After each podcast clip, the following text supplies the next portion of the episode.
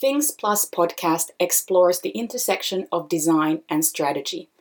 The regulars on the show are Petri, Lisa, Sampo, and Ulla, 4 Finnish design professionals working actively on normalizing and demystifying design thinking. This season on Things Plus podcast, we're doing a global scan to see how our fellow design thinkers and doers and human-centered strategists are experiencing the new normal and how they see the future evolving.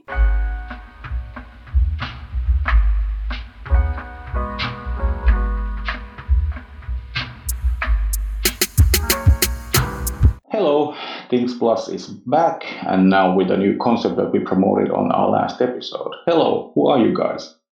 Well, the usual sounds, Ulla here. Hi, my name is Ulla Jones. And Sampo, one of the usuals. And then we have a guest. Yes, we do. Who are you, sir? Yes, I am Joe MacLeod, and I'm author of the book Ends, and I'm head of engineering at the company I started, which just designs endings, called andend.com. Of course, the most obvious question here is that, did the pandemic perhaps inspire you to talk about ends, or was it something deeper, or did this happen before? Oh, actually, it's been something that I've been playing around with since 2005. I'd done a short project way back then, and I looked into it then, and it was quite a sort of surface investigation, only for a few weeks, and But it was interesting to me thereafter, while I went off, done my career, and it had always been in the background, so I played around with it as an idea all of that time. And a few years ago, I got the opportunity to take a step back from my career. My wife wanted to get back on her career, and then I started to look into it more deeply, and what I thought was going to be a Medium article and maybe a couple of conferences turned into this book, and I've been bedding down in endings. I think it is such an important issue that we really need to grapple with, and we have such a problem with consumerism, and we don't think about and reflect upon or design purposeful endings in the offboarding of the consumer life cycle. So it goes very deep, and it's been quite a long investigation. I'm actually halfway through the second book at the moment. Oh, I see. So I'm going to just sort of jump in and ask, because end is still very sort of a manifold topic. And one of them is consumerism, and one of them is sort of sustainability. But were there other aspects? I noticed that in the description of the book, you're also referring to death, one of the much more macabre topics of ending. Death. That was always sort of a metaphor and an acknowledgement. I did start the investigation with death in the first book because when I started digging into endings in the consumer life cycle, I started digging way back in history to our relationship with death as the biggest, most profound experience of life and death and, onboarding, offboarding, as it were. But what I found super important around that was we experience death as a social experience and a personal experience. When you go back in time, especially in Europe, we see big disruptions like the plague, for example, in the sort of 14th, 15th century. That type of disruption disrupted all of our relationships with ourselves, and back then it was religion, but in a wider social sort of context. There was such changes, so we moved from a Catholic type of approach to a Catholic-based religion to these emerging religions, which was Protestant. And the differences they had in the relationship with endings was quite profound. So in the Catholic religion, you get the opportunity to renounce sin throughout your life, and with an eye on ending life, offboarding life, and getting into heaven. And with the Protestant religion, you don't get that opportunity. You get one shot at the pearly gates when you get into heaven. So These are really big differences in terms of our relationship with endings of life. But there was some other big changes that Protestants made, which then echoed around consumerism and our wider relationship with endings as a product sense, which nobody ever really talks about. So the first one was jobs. Our relationship with jobs changed. So the Catholic relationship with jobs was, there was three good jobs: pope, a priest, and a nun.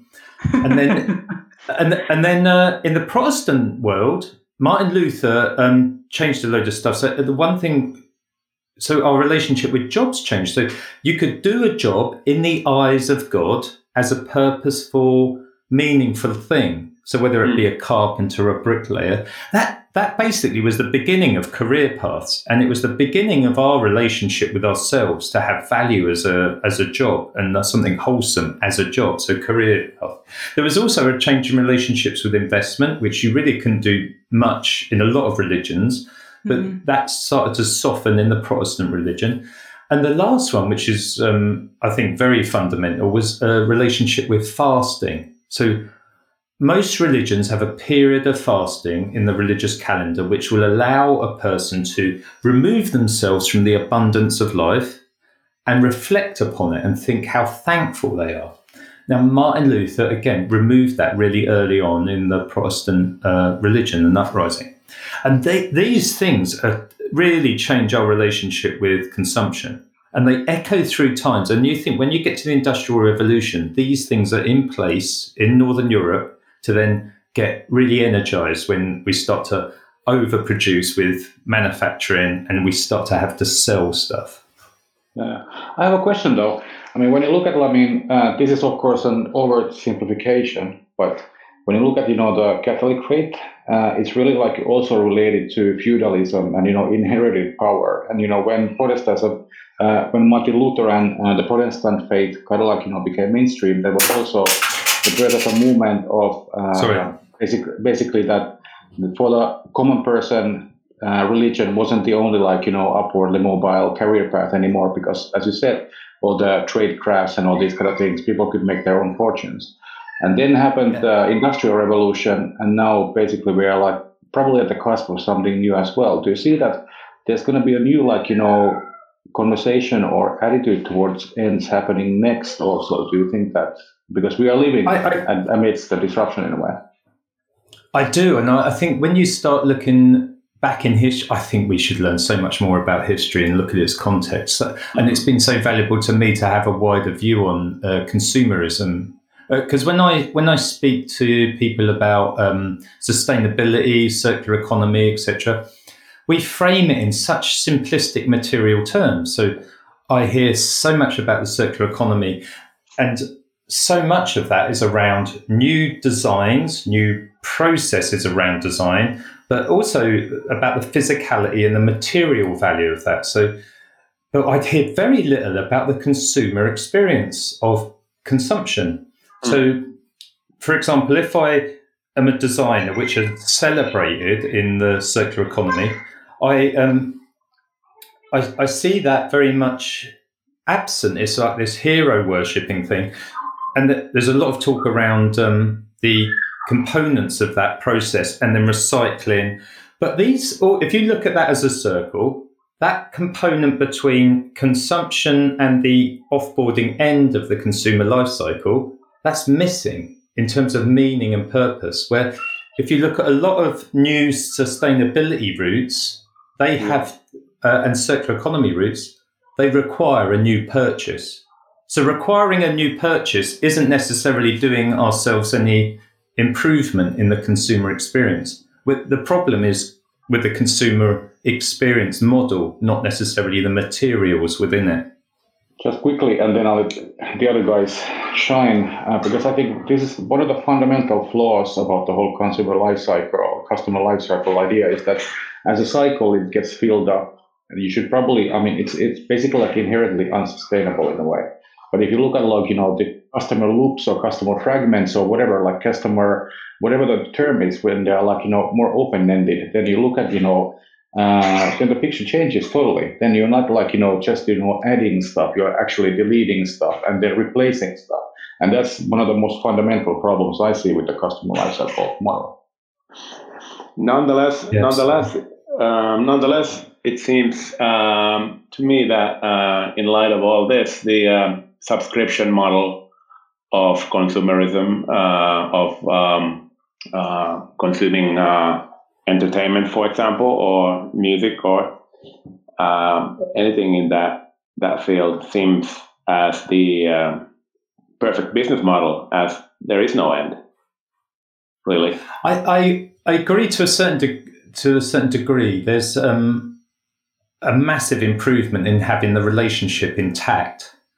What I find frustrating sometimes with the service route is that they still apply this "you're never going to leave" model. So they tend to, where they won't acknowledge in a non sort of service model, let's say, which is you buy this and you have it and it's not our responsibility. There's a massive improvement to having it's a partnership and we're working on it together. That's great. But they still overlook the a positive experience in the offboarding. There's such a lot of entrapment in service models, which I think is really problematic. And also it still sets up a relationship that's inherently lonely at the end for the consumer when they offboard a service experience. Yeah. For a long time, I've been a fan or even a proponent of this psychological heuristic called the peak end rule. Yes, exactly. You're familiar with that, I suppose. Oh, yeah. And obviously a big... It's one of the foundation stones of exactly. Because I have to argue... Hey, you guys need to explain this to me. What is this rule? And can you spell it out? Was it a peacock rule? No, the peak end, the peak end rule, which basically says that any experience is mostly... based on how people feel at the peak, meaning the most intense point, and at the end, because the end is most recent to the current point in time, and basically that makes the peak, whatever positive or negative, and the end of the experience the most important points to concentrate on. So can you elaborate on your thinking in regards to the peak end thing? For sure. Is that clear to you, Ulla? Definitely, yeah. It makes perfect sense. It's just from a point of view of someone who works in service design and designs services, we always sort of look at the customer life cycle, for example, as a loop. But I find that the weakest point of the sort of an infinity loop model is the ending the customer relationship, and very few companies actually focus on that one. So in the peak end rule, that's just a really sort of a fascinating idea that how do you sell that idea to any sort of a company executive, saying like, instead of focusing on the customer life cycle of keeping the customer, focus also on the end. And Ulla, do you know what? You don't need to sell it to anyone because it will inevitably happen. Death is inevitable, and ending the end actually happens. You don't even tell it to anyone. Oh, this is so. We go back to the macabre topic of death, but I'll let you get back to the actual topic, Joe. Yeah, actually, we haven't even gotten to divorce yet. There's a whole other interesting angle on divorces. But to keep it on to peak end rule, it's about laying down memory, and the most impactful experiences for an individual, a human, is the peak and the end. As was it Petri? Did you point that out? Was Sampo? Sampo. It was Sampo actually. Sampo. And so when I go into companies and talk about it, that as you point out, most companies look at repeated peaks as how you make great customer experiences. No one looks at endings because they're too challenging to engage with in a sense of a business thing, but it doesn't mean that they aren't less any less important. And I think what tends to happen is businesses look at all of their business as a single engagement opportunity, which means they're going to get a customer once, and that's their target, and that's how the business model's set up. So we're going to get that customer, and they are never going to leave us, no matter what. We're going to sell them hard. If they ever want to leave, we're going to sell them hard, which makes the ending really atrocious. But with more digital services coming on and more ability to turn off, I mean, basically, we're just turning off remote servers on and off if you build a decent interface to that. So it doesn't really matter whether they come or go. If you do a good offboarding experience, you're going to keep that customer satisfaction, even when they're not a customer, really high. You've got to think of it more as long-term loyalty or advocate satisfaction instead of customer satisfaction. That's probably the most fascinating thing about your like 6 reasons. Let's break this down in a second. Like, you have these 6 reasons to consider ends. But I think the most fascinating aspect of it, of the whole thing, is that actually these are all like designed to sort of like, you know, allow for a resurrection in a way. And that's actually a really cool idea. So the first one is avoid business risk. Everything ends. So how would companies or entities use the ends to avoid a business risk? Well, I think so many, but as I was just pointing out, maybe that let's carry on with the peak end rule. If you believe your business is just around that single engagement, that's an enormous risk to your business. But if you take that further, that you... Let's say, for example, your budget's about sales and or broadly customer experience. You'll plow that budget into a usage experience or the onboarding experience. There'll be very little budget, if any at all, which is attributed to endings.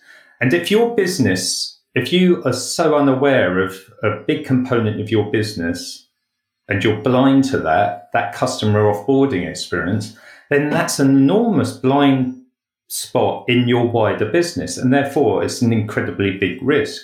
So just engaging with endings and understanding what happens to your customer ending is a big and important component of that. When I go into some places, I ask them, so what's your ending like of your customers?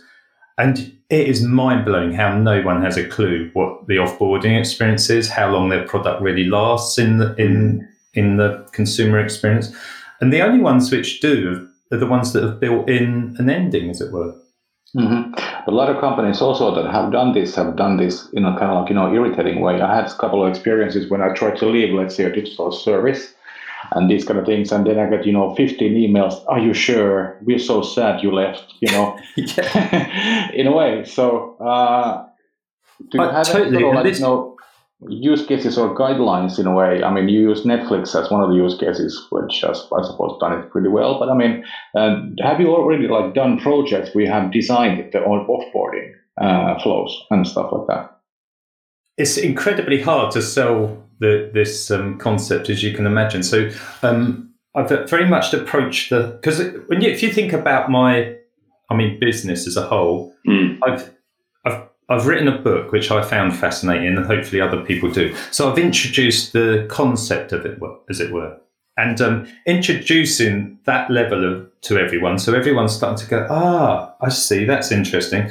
And the next phase is really starting to teach people a vocabulary and some sort of components around that. And that's really what the second book's about. Hopefully it'll be out in the next 6 months.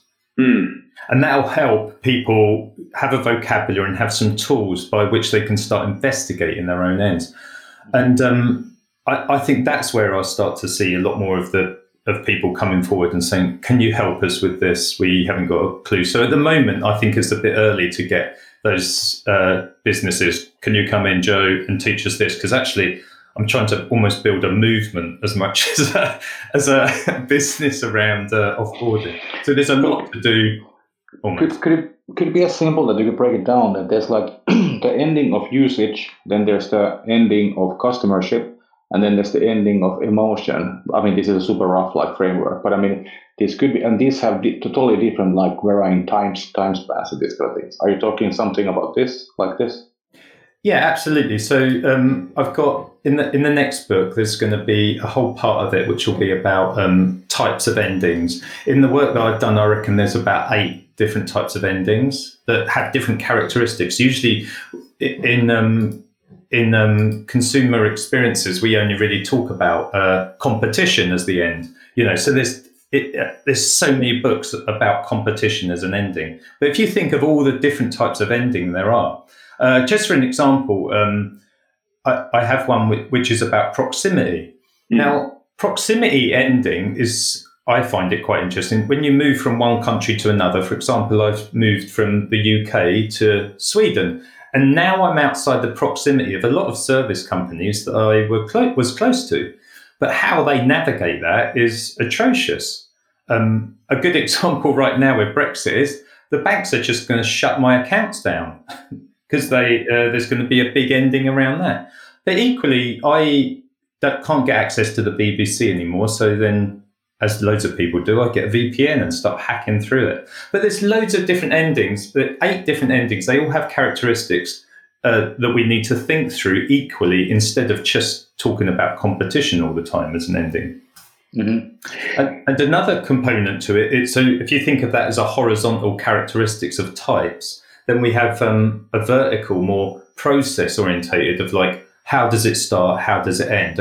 And yes, there's loads of different phases to that as well. So in that regard, I go through different phases. So imagine, for example, at the beginning of the end, there's a thing called the crack of doubt, and that's based on some of the work by the psychologist Helen Rosabar, and she used to do things about role exit. So this is when an individual starts doubts about a relationship. So this could be a romantic relationship, for example, but it often happens also in your career or, for example, your and in consumer experiences.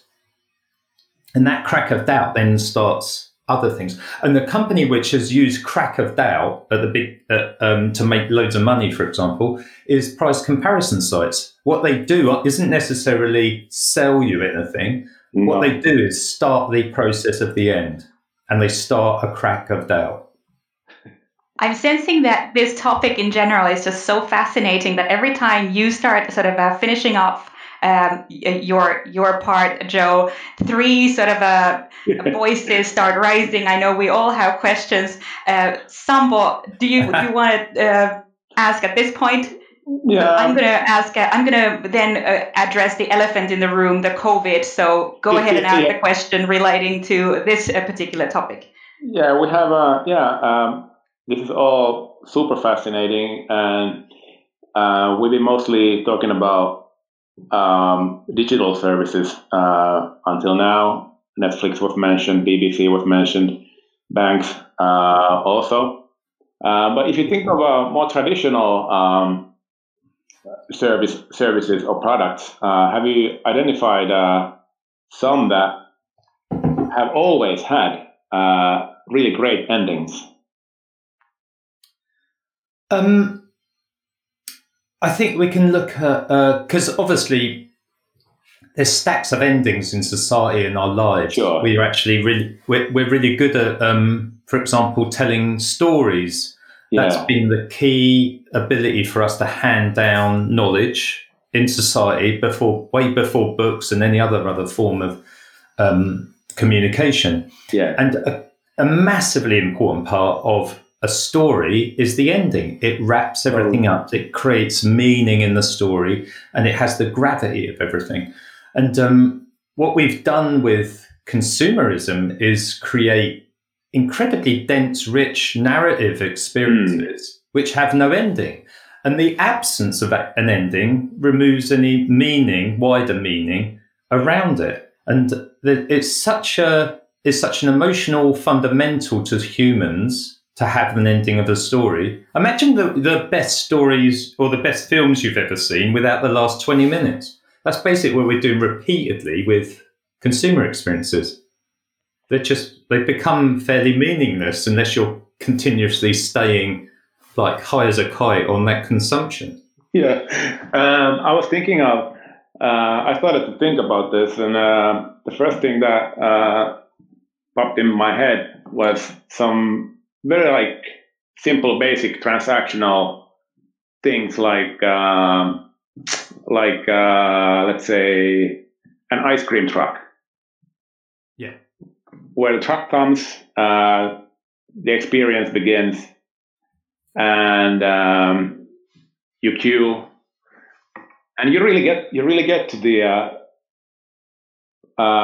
peak and the end at the same time, yeah, when you get your cone. And I think that really has a great ending. Or do you disagree? I don't know what you're meaning by the end, because I think sometimes that part of the consumption of an ice cream, yeah, as much as the experience is delicious, having a delicious ice cream in hot on a hot day, that real ending is the sugar high, and thereafter you're going to have a sugar crash.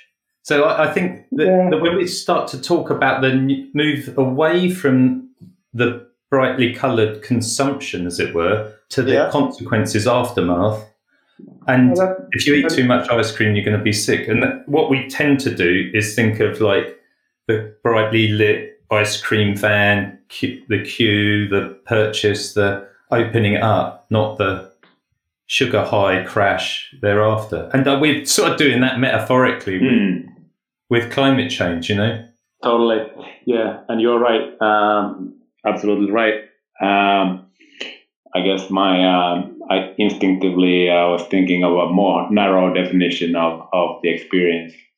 But you're totally right bringing that up, because like the amount of times I run workshops and do sessions around endings and teach people about it, and it's really interesting to see how long it takes people for the penny to drop.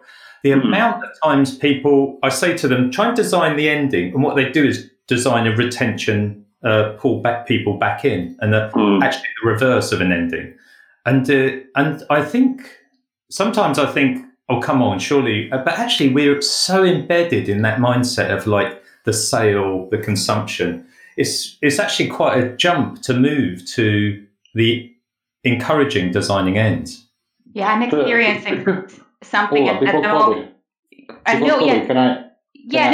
actually not going to talk about COVID. I'm going to just share an experience on exactly that, the consumption and the sort of luxury consumption. I'm having this trouble, and I'm going to deal with it this weekend one way or another, is that I have my grandmother's old furs in the basement. Oh, yeah. Old fur that, you know, have at some point been bought with a lot of money and have been worn with a lot of pride. And I have no use for it, but I know it's an animal that's been grown and, you know, like, I mean, made into clothing. And now it's lying in my basement. And if I type in how to recycle fur, there is no explanation, anything else except fur is best recycled by using it or turning it into a cushion or something. And it's just sort of that's a mind-boggling thing, is that, you know, like we've created this whole system of having these things, but there's no way of getting rid of them in a way that ends the cycle.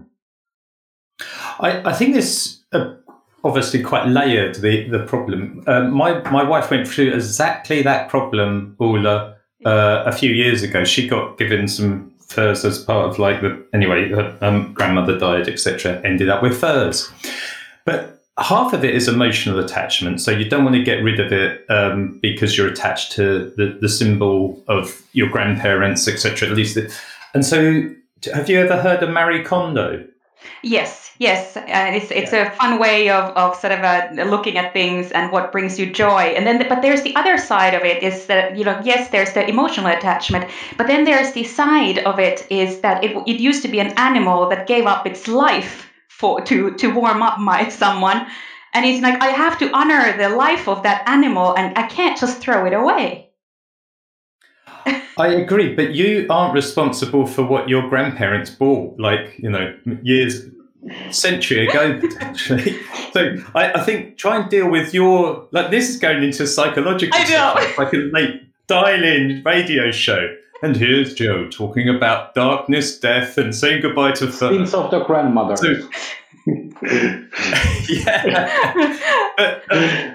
My wife actually found it really useful just doing like the Marie Kondo technique of holding it emotionally and saying goodbye to it and thanking it for being what it was, because it's not, it's actually a burden to you, but it did bring joy to your grandmother, and saying thanks to it in that context and then giving it to a charity or whatever.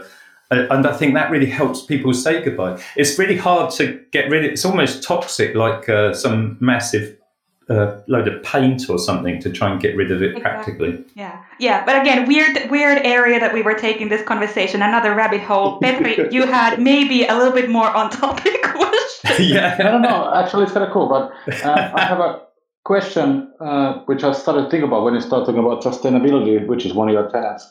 All right. And I'm not sure how much of a cynical person you are, but let's say now companies form like these customer life cycles, this continuous circles where there's only one point of onboarding, and then the thing continues like the end, until the end of days, right? But currently, I mean, over the last couple of years, companies have also been like trying to install something there which is sustainable or adds sustainability or adds some good values. Basically, that the circle is like, ever growing, but you can do good components and good thing within the circle of customer life cycle or these kind of things. And what your model like simplified is suggesting that you replace the current like, ongoing circular model with like these continuous loops with an onboarding and offboarding, which makes it kind of like, more sustainable, I suppose, and more, probably more like, transparent to the consumer. But to be like, completely, if you would trust the companies, which one is actually more sustainable? Because in a way, in your model, you are onboarding and offboarding people continuously. You know what I mean? Do you think that you have a bigger effect? I think that's a really good question. I think it's a good question. It's not that I want to stop the circular economy or challenge lots of good work done in companies. It's that so much of that discussion is absent of discussion about the consumer experience and how it gets exercised as a consumer experience. So when I go on, for example, the Ellen MacArthur website, which is like cornerstone of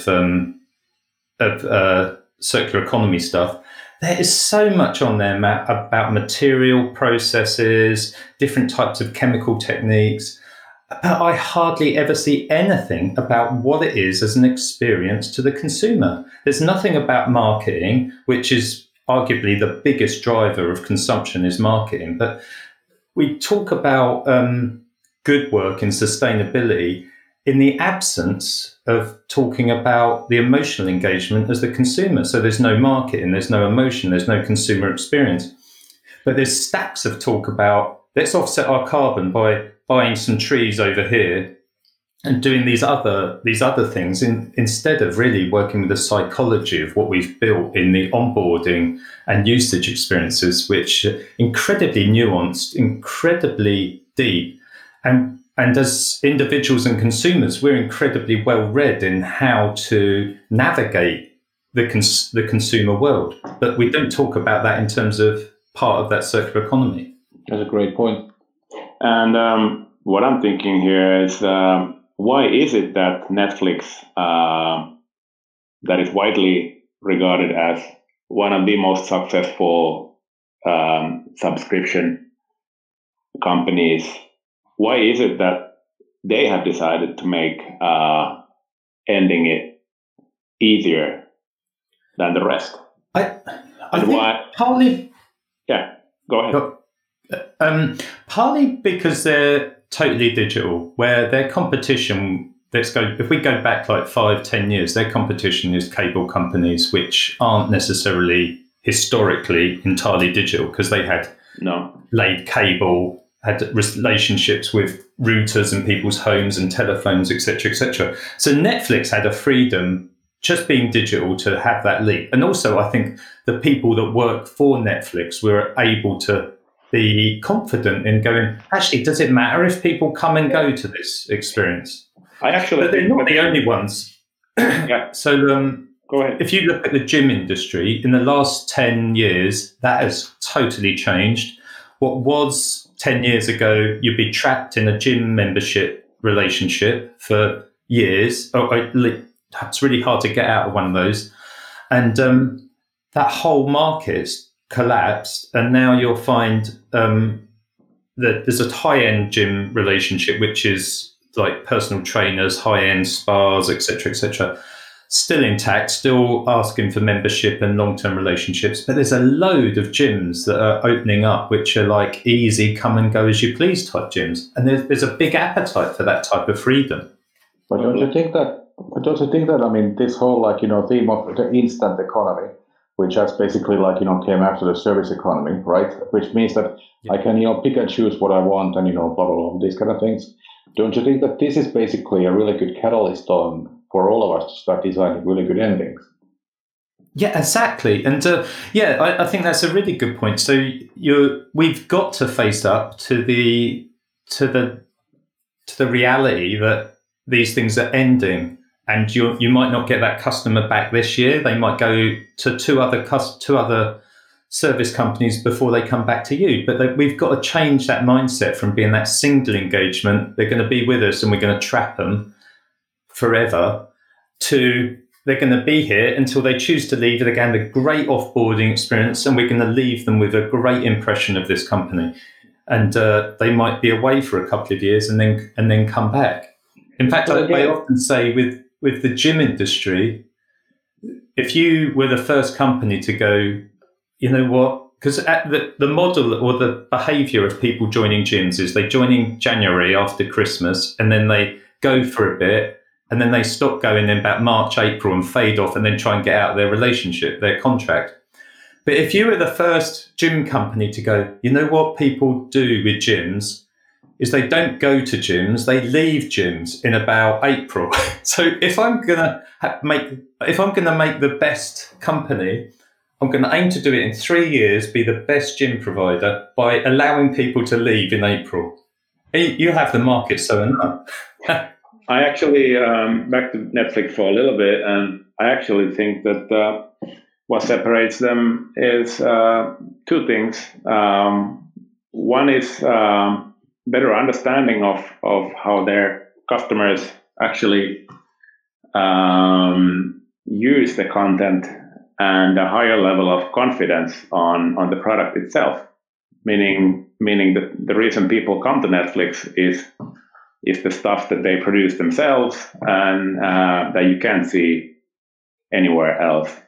So if you're really confident in that, you can let people go because they will eventually come back. Absolutely. And making it easier for them to leave, you will make it easier for them to come back.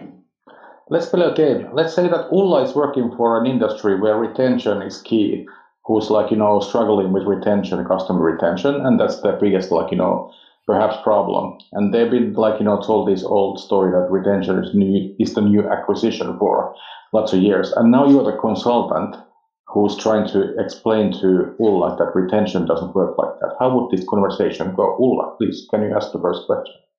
You just asked the question, so I let Joe answer the way he wants to, and then we'll get to the topic that we've been teasing about. Sure. Do you work for a telephone company? Is it?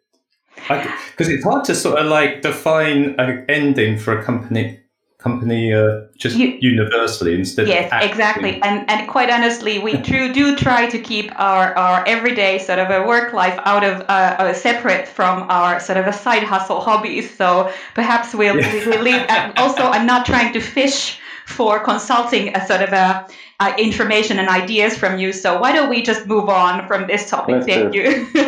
and so, but what I find interesting though is that, you know, we've been teasing with this topic of, you know, let's talk about COVID and how it's changed things. And what I love about it is that we're at the end of our conversation and our podcast with you today. And I think this is a really great way of sort of looking at where we are now and how, if anyway, it's changed things, because at the same time, I think we could have had this conversation, you know, last February and talked about exactly the same things. So that brings some positivity to my mind, at least, even though we're talking about ends, that maybe this corona hasn't changed as much of things as we sometimes tend to feel. Well, what are your sort of thoughts on that? I know that you're writing another book. Has it been influenced by the past half a year, or are you more focusing like taking a little bit of higher altitude and looking at it from a point of view exactly as Sampo was saying, that there are companies who feel confident and they know that they have a good product and they're okay if people choose to go somewhere else for a little while and come back. So basically, back to the question is that has this half a year made an impact or changed the way you look at ends?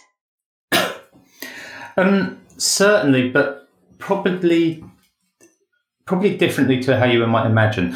I read a book by Daniel Defoe, which was he wrote it in the 15th century, and it was called The Plague Year, and it was based about London in the plague in the 15th century, 16th century. And then and it talked about all the sort of similar stuff that we're doing globally now for a pandemic like the plague. You know, bodies, deaths, death rates, infection rates, lockdowns, approach to locking people in houses and stuff like that. And, you know, I look at some of the news about locking students up in the UK for in some of the universities for quarantine, and we have moved so little around it. And what's interesting at the end of the book, and when the plague sort of finally clears, is it's not an event in itself. It fades away. People have got lots of doubt around, has it gone? There isn't a big fanfare and a celebration, and people tended to just go back to their normal routine. What I think is going to happen, I think we're in a mode where we'd love to think that consumerism is going to change drastically, but I think we have such a big problem with consumerism in terms of the experience of it. And when I go to places like Dubai that are building such an enormous amount of stuff, and when I think about the desperation of people to go on holiday and jump on aeroplanes in July this year, and generally about what do we want to do, we basically want to go back out and start spending money again and having those experiences. I am a little bit cynical about, like, will this be improved? And when I watch David Attenborough on his latest stuff, there's such a desperation for it, and it's such a big issue, and we haven't gone anywhere with it in the last 10 years, knowing it's been around for 10 years. So maybe I don't think this is going to change stuff, and I still think this is as important, endings as important as it was before the pandemic, and I haven't changed any of it, and I don't think it has changed about because of the pandemic at all. And ironically, sadly, as you said, if we take sort of a history lesson back from the plague times, is that there was not really a fanfare how it went away. It just sort of disappeared little by little, left its mark, but then people returned back to their lives as usual. Is that the pandemic hasn't really designed a very good end to itself either.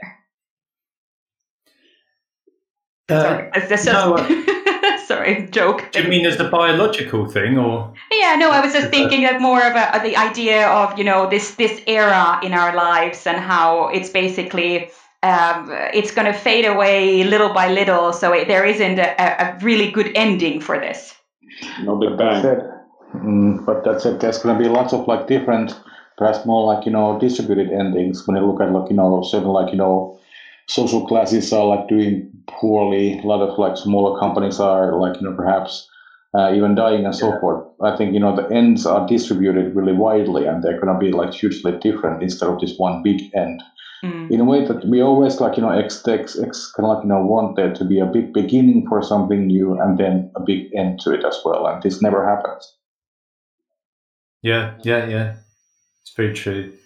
This is a very macabre point to stop, though. So can we sort of, wrap it up in a way that we'll leave some sort of a positivity, or we focus on an area where we can actually sort of speak of something concrete? So I have a question. Yeah. I think the last one, because I mean this is something we'll be talking about on the previous podcast as well, and I'm totally like, you know, kind of guilty of it as well. I'm a designer-ish as well, and I always been like, you know, super like gravitated towards projects where we are starting from scratch and creating something new and, you know, all these kind of like, you know, tingly-feelings you get from that.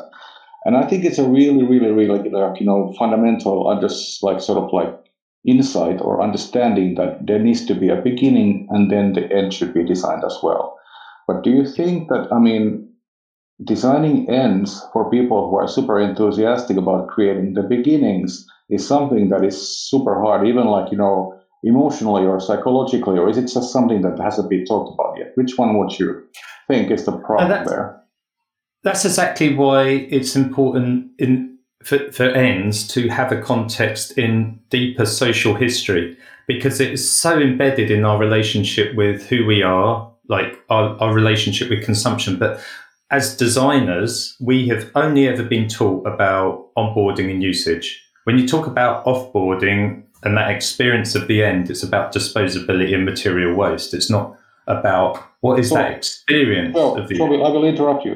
Is it about that, or is it about failure? Do you think that, I mean, as designers, we are trained that if someone leaves our service that we designed with our own hands, it's always a failure?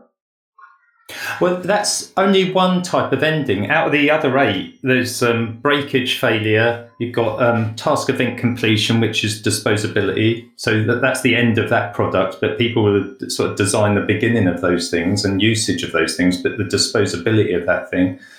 And then there's this. I'll just read them to you, shall I? But you can. Yeah, 1 minute. So the first one is timeout.